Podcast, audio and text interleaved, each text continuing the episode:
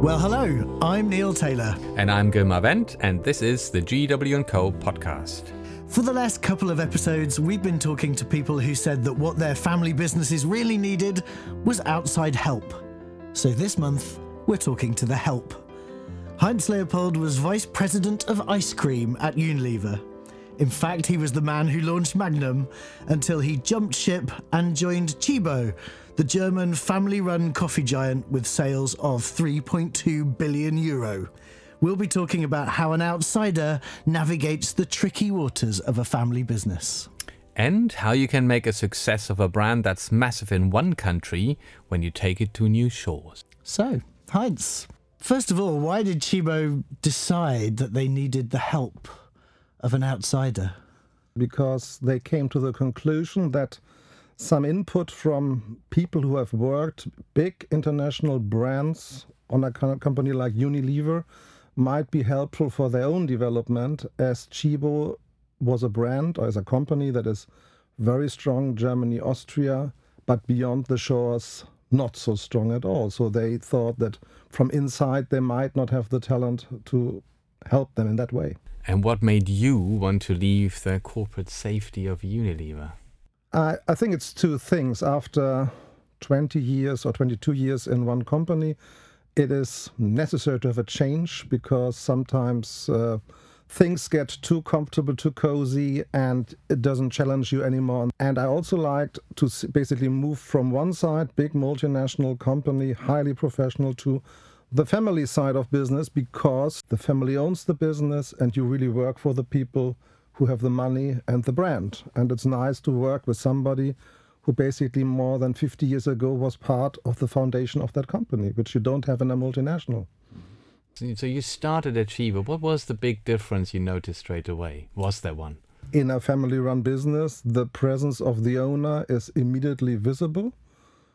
As a name, he will be mentioned. He might be mentioned by his initials. He might be mentioned by other means within the corporation, but he is present much more than the current CEO of a company like Unilever uh, is present in everyday business. And you might find on every level somebody who knows him or her personally, which you don't find in big multinationals where they only talk to the first and second layer usually.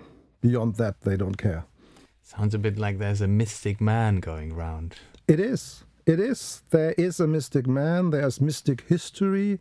You always, because usually the company history or the business history is linked to the family history, because there will be an aunt sometime who had an idea which was launched into the product and went well, or there was an uncle or a son who made a bad idea and didn't work, and over the time that is part of the company DNA because it's very much linked to the family DNA uh, in many ways. So you're basically coming into a family. It's like marrying because for them, company is personal.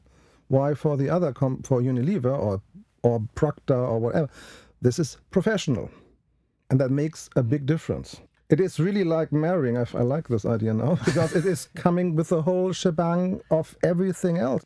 So, how did it feel walking into that environment? It's it starts with you get into the office uh, or the office building in Hamburg of Tchibo. If you enter, there's the reception on one side, and on the other side is the desk of Max Herz, the owner and the founder in 48 who founded the company, the original desk, and behind there's a picture of him. So you get set into context when you enter the company. Or Everybody who enters in the co- company is it a supplier, some media people, agency people, or new employees or current employees. They know where they're coming. They're coming in like in a British country house. You find the picture of the founder, owner when you come into the entrance. You know where you are. That's not you know some untangible hands off business, that's really you go into the family. So when you arrived, did you think, oh, this is interesting, or did you think this is weird? A little bit of both, I think. In a way, you like it because it gets personal. And I think I like that business is personal. I think they think take successes but also failures personally. And I think I like it because it's not the hands-off approach. Okay, yeah, we we messed up the launch in Benelux, but let's do France next, which you find in a company, big size company. Let's yeah, the figures don't match. Let's do something else. You don't find there. A mistake is taken personally, and it shouldn't happen. And they feel that they failed as a family, which is far deeper than oh, let's write this two millions off and we do something else. We often find there's more freedom to make decisions and to have ideas in family business.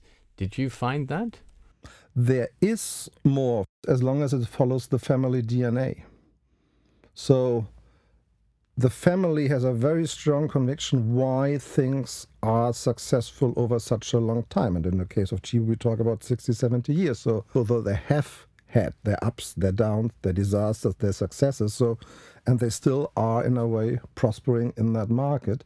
But as long as you are in that DNA, innovation and doing things new is easier because if the family trusts you, actually it doesn't really matter if the finance guy makes yeah that might be in year 25 not professional not successful or they might have less profit they trust you because it's part of the dna now, we know that obviously, if you can forecast things, that's not the way how business successes are made. They are made with the odd decision. And there's, for example, in Tchibo, there's one odd decision over time. Tchibo was giving in the past, we're talking about the 70s, they were with their slightly overpriced coffee to the market average, they were giving away certain napkins, cups, etc. And then there came the disruptive element of the German government who said you can't give away products worth more than 5% of the real product value. So you couldn't give away cups, napkins, etc., because coffee is not that expensive. And then you make the decision let's sell that instead of giving it away for free. So selling the cups. Yes, the selling the cups. And this built basically then a non-food business, which today is two-thirds of the company and three-quarter of the profit. But if you, I would argue, you wouldn't have never be able in an international business with controllers to make that case because they will also call you out and say that, you know, you be give it away for free. Why is anybody willing to buy it now? And just by the way, why were people willing to buy a Tchibo cup? Because from the cup, they started to invent other products in that area, and they were becoming. We call it now, we didn't call it in the 70s, desperate in Germany, the, the, the disruptors. They were offering an article at a very good price level, uh, at a very good quality, at a lower price. So they have bikes, and they had, for example, they were the first offering of the, you know, the digital watch, which came in the 70s with the, which are now f- famous again or popular again, with like, you know, 12, 25, you know, on. The there was actually watches. Casio, yeah. Uh, that was uh, like they offered it for 40 marks. Why in a shop you would get it 120? I was going to say, if you're not German, Tchibo is a really odd business, isn't it? If you're not British, Marks and Spencer is a very odd business as well because, and we perhaps vice versa. Mark Spencer tried Germany, Tchibo is still trying UK, so it doesn't work directly until you don't know the heritage. Tchibo was starting their coffee sales with a mail order service in 1949. And that was present in many families that you buy your coffee at Tchibo.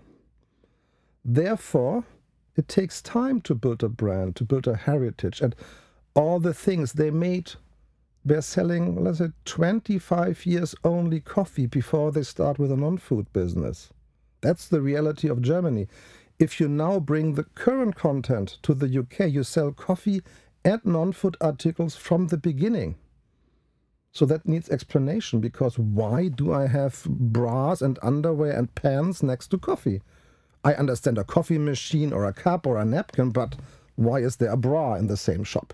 If you go to Germany, every German lady, on average, should have one Tchibo bra statistically somewhere in her house. And vice versa, if you know, I come to England and see Marks and Spencer, I would do the same way as a German to say, why do you have food, fresh food, brilliant food, good offerings combined with a lot of underwear uh, as well? And some clothes that no one buys. Yeah, and some clothes and, and, and suits with two with uh, two trousers. So there are certain things uh, that we don't understand coming from the continent. It's interesting. I remember some Tchibo was in in London for a while in the UK, and I didn't buy coffee there, but I did buy a ski gear there, and it was very good. Because you're German. Because I'm well, I knew you know, Tchibo is the place you go to to get something at good quality at cheap prices, but clearly there weren't that many Brits who thought the same. So it didn't quite work out, didn't it? No, it didn't quite work out. It doesn't quite work out. It's not working out today because I fundamentally think if you build the Tchibo brand universe correctly, you have coffee business, and now I'm just replicating how it is in Germany. You have a coffee business where, compared to non-food, the price is 30% above market average price. And you have a non-food business where you are 10% above discounters like Aldi and Lidl.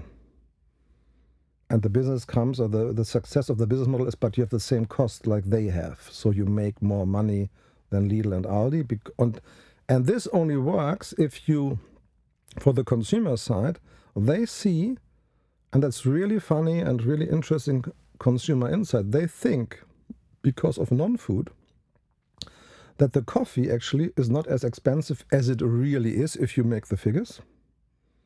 And on the other hand, uh, they say the non food, because of the coffee, must be of higher quality than Lidl and Aldi, so the 10% is justified. And that now makes a brilliant concept, but it starts with the coffee. I'm sure some brand consultant somewhere is calling that a twin halo effect. Yeah. and that's, uh, but it wouldn't be called in a family business like this. Coming back that's to the family, way it was. Yeah. Let's come back to family. So to, we've learned about how you can innovate and um, having the freedom to make long-term decisions. The flip side, does it get chaotic at times? It gets chaotic at times. There's a lots of emotion, and a lot of things have happened. And compared to big multinationals, where basically the leadership is turned around in a three to five years cycle, at Tchibo you have people in charge who have been there for 40, 50 years. So they have seen a lot and felt a lot. And as they have seen successes, they have also seen disasters happening where their money, as they think, has been wasted. With this kind of decisions, you have huge problems in a family business because they will say, but in 85, we did exactly the same thing and didn't work. Why should it work today, Mr. Leopold? And that is where you have problems. And that makes also a process chaotic because sometimes not the direct contact you talk to knows about this from the family, but the grandmother. When they go home, they talk about, oh, we do this great thing, and they, oh my God, we have wasted, you know, we nearly went bankrupt in 55 when we did this. And then it comes back to you. So you have the problem, you know, there is no perfect world. I think the private family business have their strengths and the big businesses have their strengths, and I think the art of being really successful is bringing both together in the best way. So, bringing a certain structure and believe in processes into family business is of essence because they have such a short reporting line. You have two layers and you're done. Then you're at the owner, and then you leave. You have two layers. Then you are perhaps covered in your country, but then there's the region, then there's global, then there's supervisory board, and then there are some rogue uh, shareholders who want to give some influence.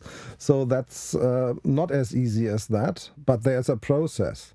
Also, in the family business, it takes time because they listen to many people, because in the end, they still feel it's their own money, which it is but sometimes it doesn't help if you always think it's your own money and I might lose my own money. That makes you conservative in decision despite being open to innovation. So it's both sides, it's yes and no. And it sounds like you might be having conversations that are rather indirect. Yes. There are conversations that are indirect. There are conversations with colleagues, the people who are hired by the family, who then feel that they overheard in a certain setup from the owner, from the aunt, from the grandmother, certain input to the process that they are willingly share with you, which uh, is support or concern, but not in a structured way. And you have to find a way how you manage this.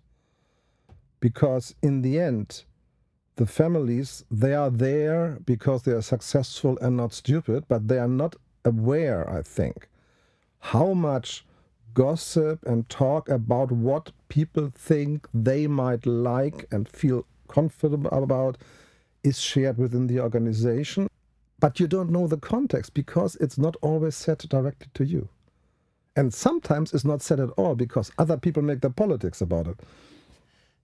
So you said earlier that ideas would be accepted if they fit with the DNA of the Yeah. family. Was the DNA made explicit? No. The DNA is felt. Is how is your family DNA? You know, from your own family? You know it because you are in it and you are part of the family. But if now a partner comes in, this is where the trouble starts. your partner doesn't know exactly how the DNA, how it works, and where we do Christmas and we do New Year's, and which birthday to avoid and which birthday to go to, and where somebody gets drunk or whatever. You know, this is not known to you. And there's no structure and there's not nowhere that there's basically a big statement where you can read it up.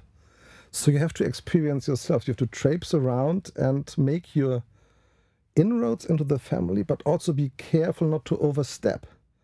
And i think that's the thing especially if you come from a big organization to to get this personal part in. And that is never said because the point is is that if you make this match and there's the family company who wants to hire the person and the person from the bigger corporation they talk about the same thing but mean total different things. The one is talking about the dna the other one is saying yeah okay then i, I will read the brand dna and get it. But it's like an iceberg. There's 10% of the brand dna is there it's visible but there's 80 90% of the company dna underwater and you it's very cold around there to dive it up and find it So, Gilmar, mm-hmm. if when you're working with a family business, there's all this implicit stuff, what do you do when you get the job of helping to communicate that better? It's actually remarkably similar to what Heinz just outlined. You know, the, the, the issue of trust or gaining trust is absolutely key. That's no different to any other business we work in. You need to work out what's really happening. There's one thing that's explicit, and there's a lot that's under the under the water, as Heinz just said. And it's a question of you know probing, listening between the lines as well as what what people are saying and then gently helping to bring that out by saying have i understood this right is this what you're thinking is that what you're thinking so it's starting that dialogue and helping to articulate it slowly but to try and get as much of that iceberg out of the water And it sounds like it might be a culture shock to some of these businesses to actually communicate that stuff internally because they assume everyone knows it. I like my example from the family. You know, you why should you be willing to write down your personal family DNA? You wouldn't feel it's necessary because you know it and everybody involved know it. So that's where it starts. But if you have a brand like Dove or Magnum, there is a, you know, 20 pages folder at least plus 100 pages uh, of supporting material to give anybody neutral coming in to be able to manage that brand DNA. the fascinating thing for me is that in, in, in corporate life, in creating a brand like Magnum or Dove or whatever, you have to invent it all. It wasn't there. You know, maybe you have a hint of something because that brand has been around for some time, but in a family, it's all there. So it, it's the opposite. You know, on one hand, you're coming outside in. In a family, you need to work inside out. And the family business, they come from the product and not from the brand usually.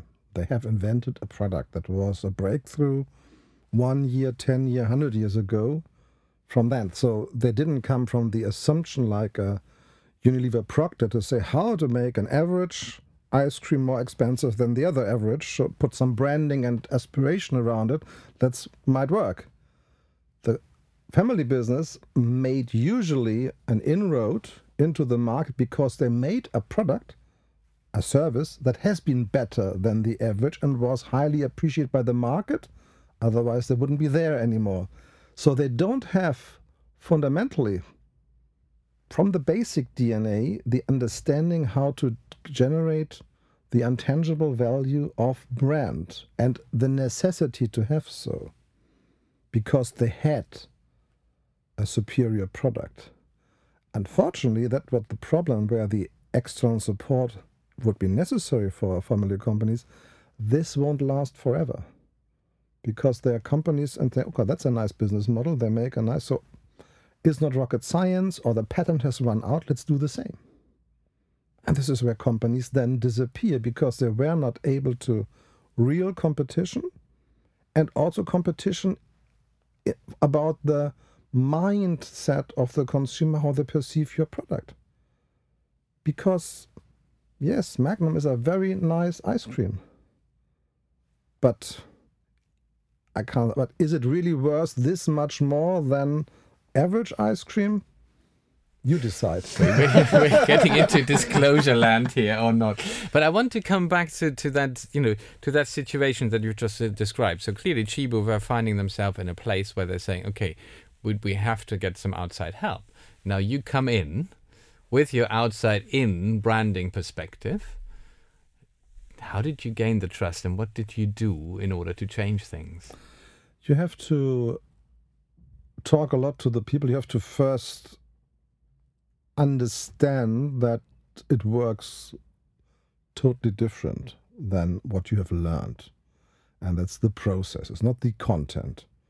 It's the process. You have to understand that uh, the impact of the owner, of the family, is important. It is not, as you might consider, because they have no formal role, they are not a board member, they are not one of them might be in the supervisory board, but not the one. But the family is still present in one or the other context, and they might only send an email. You know, I've seen last week in this shop, and I like it, or more often I don't like it. Please do something about it.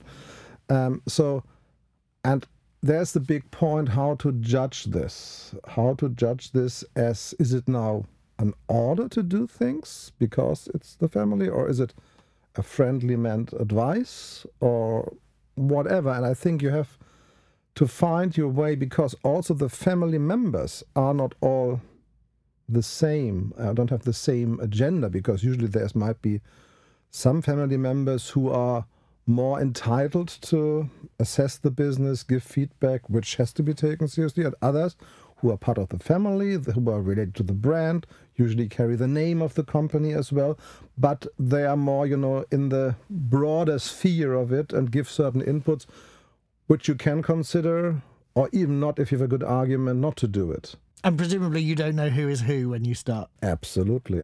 They for them it's all obvious how things are. I think in a, uh, it is company, brand, family. That is a hierarchy in a family run business. The family is above everything. And you are in the third layer. And this layer, family, doesn't exist in Unilever. There's company, people and brand. So there's another layer you have to learn. How much a family, and then I separate from Tchibo to other companies, how much time the family allows and has the self reflection of yeah, we are a funny family. It, it nice to yeah. There are some families who have this, and other families who don't have it. I think that is also to be considered, as not every family is the same. The family businesses, I think they are much more diverse than the average multinational. From the way I would say, if you know one multinational, you know more or less how it works. They have different products, different people but they have very similar processes because otherwise you can't run global businesses. A family business can be from highly professional, process oriented, nearly as organized as a multinational to basically a person who has a four billion turnover business, but still thinks he is working out of a you know, sweatshop or out of his garage as he did 40 years ago. He will always say, "This is how I made my four billion. It can't be wrong." So, did you consciously change your style? Yes, you have to. I was 22 years at Unilever, five years at Tchibo. We can also, it wasn't then forever, but it was a pretty long time at Tchibo because it takes some time, some resilience also, and some acceptance how different things are. Because let's say, what is the briefing? You go into the company and say, Oh, we like what you are doing in your company, please give it to us. And then somebody says, Okay, now I know how to do it. I bring my papers, I bring my booklets, and now I will start doing it like they said to me, let's do it. And it's not like this. Because there are total different drivers in the company, and you have to get this personal component. And it is, I think, if you look about recruiting, this is for me the fundamental person that you get empathy and personal component in a co- person who works in a multinational company. And this you have to find. Not what he does, but does he have the empathy to put up with what working in a family business needs? I talked much more within the company because it is important to spread the word more broadly. Because if you work in a multinational, you are thinking more hierarchically. I have to get my boss and his peers aligned. But in Tchibo, I had to get the receptionist on my side because the receptionist was the first person when the owners come in, he would ask. He would to say, How's things going? Because he feels that if he talks to the receptionist, he feels he knows the mood of the company. And if the receptionist said, Yeah, there's some great project coming up from Leopold, uh, that would help. Might help more than I have convinced my boss because they feel that they, you know, it's a family. They don't really care about hierarchies. They have them and their different salaries and they understand this, but they don't understand or they don't follow a procedural consequence of what hierarchy means. And they will come back to you, and that's uh, what happened. That uh, in one case, he might be even feel obliged to adjust in one shop certain things because he felt the lady there made a good case.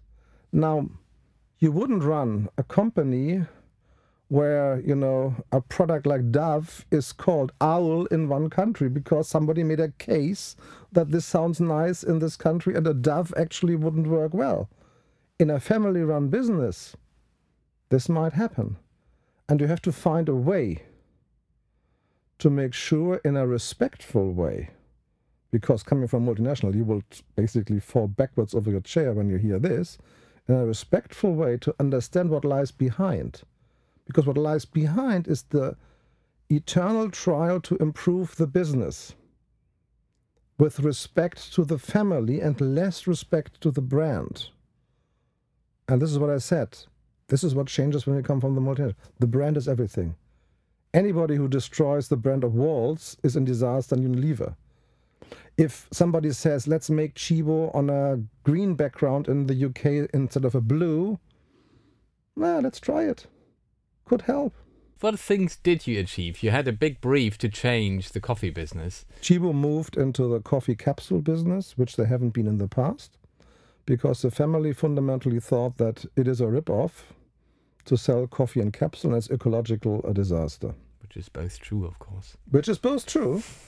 But the problem is if your consumers leave your brand because they want an offer that you didn't give.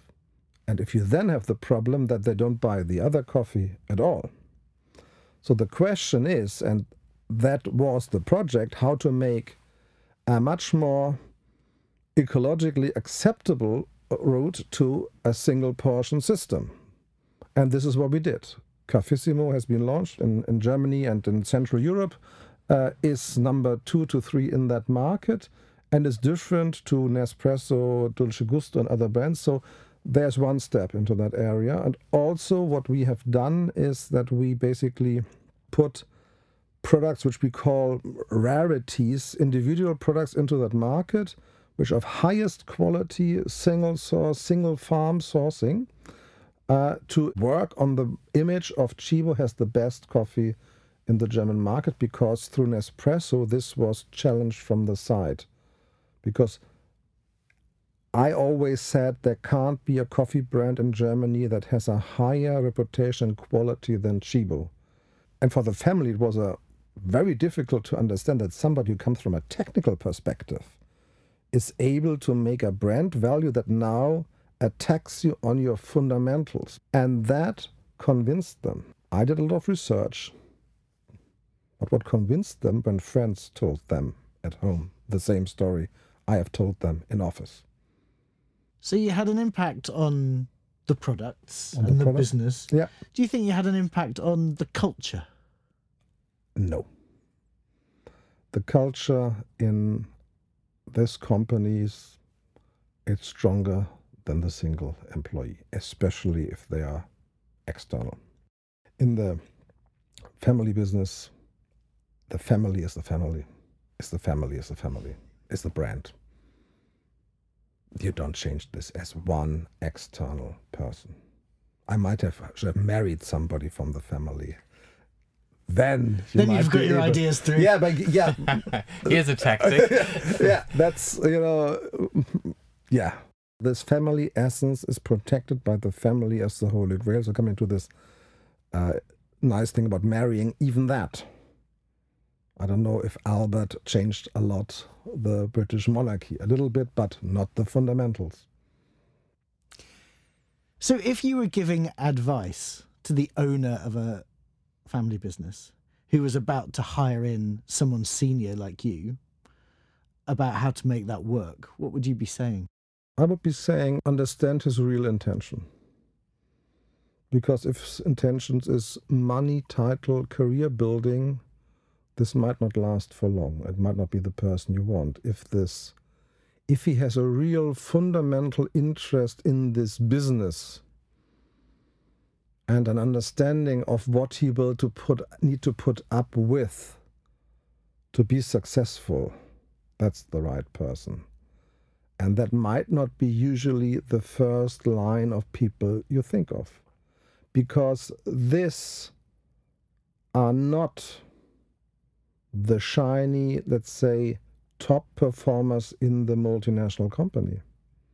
Because they are the top performers in that company because they are so wonderfully adapt to how this company works. And this might be the people first you want to hire because they are exposed to you. Oh, he does a great job on this brand, on and that they look brand good on paper. and they look good on paper. But for your setup, they might not be the right people. You might find them rather in the second layer because who gets careers? Now, it's another podcast, which is not about who gets careers in multinationals.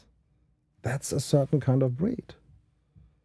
And that's where the problem starts because then they say, "Ah, but we want this guy. He is doing great at Amazon. Yes, but that is not necessarily transferable to you. And how should family business choose outside providers? Not just the people they employ, but people hey, that can help them on their brand, on their communication. I think they should look for people who are interested in their family and not in their brand. I would look into companies who have successfully worked with other privately owned companies, small businesses, because if that worked, it's the best proof of the pudding that they can do it for you as well. And again, I wouldn't look for the big multinational, sizable consultants. This is very individual. Look into who might help you, who you might trust.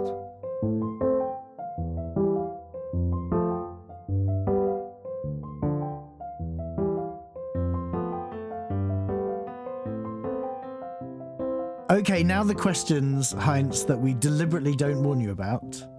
It's the quick fire round, so I want instant, instinctive, punchy answers. Oh my God, yeah. So, best thing about working in a family business? The family. Worst thing? The family. and it's true. It's on both ways. Like I played, uh, I was invited to a, a canasta game with the owner's grandmother. Yeah, that's how it goes in a family business. And that never happened with the chief executive No. Unilever? No, never.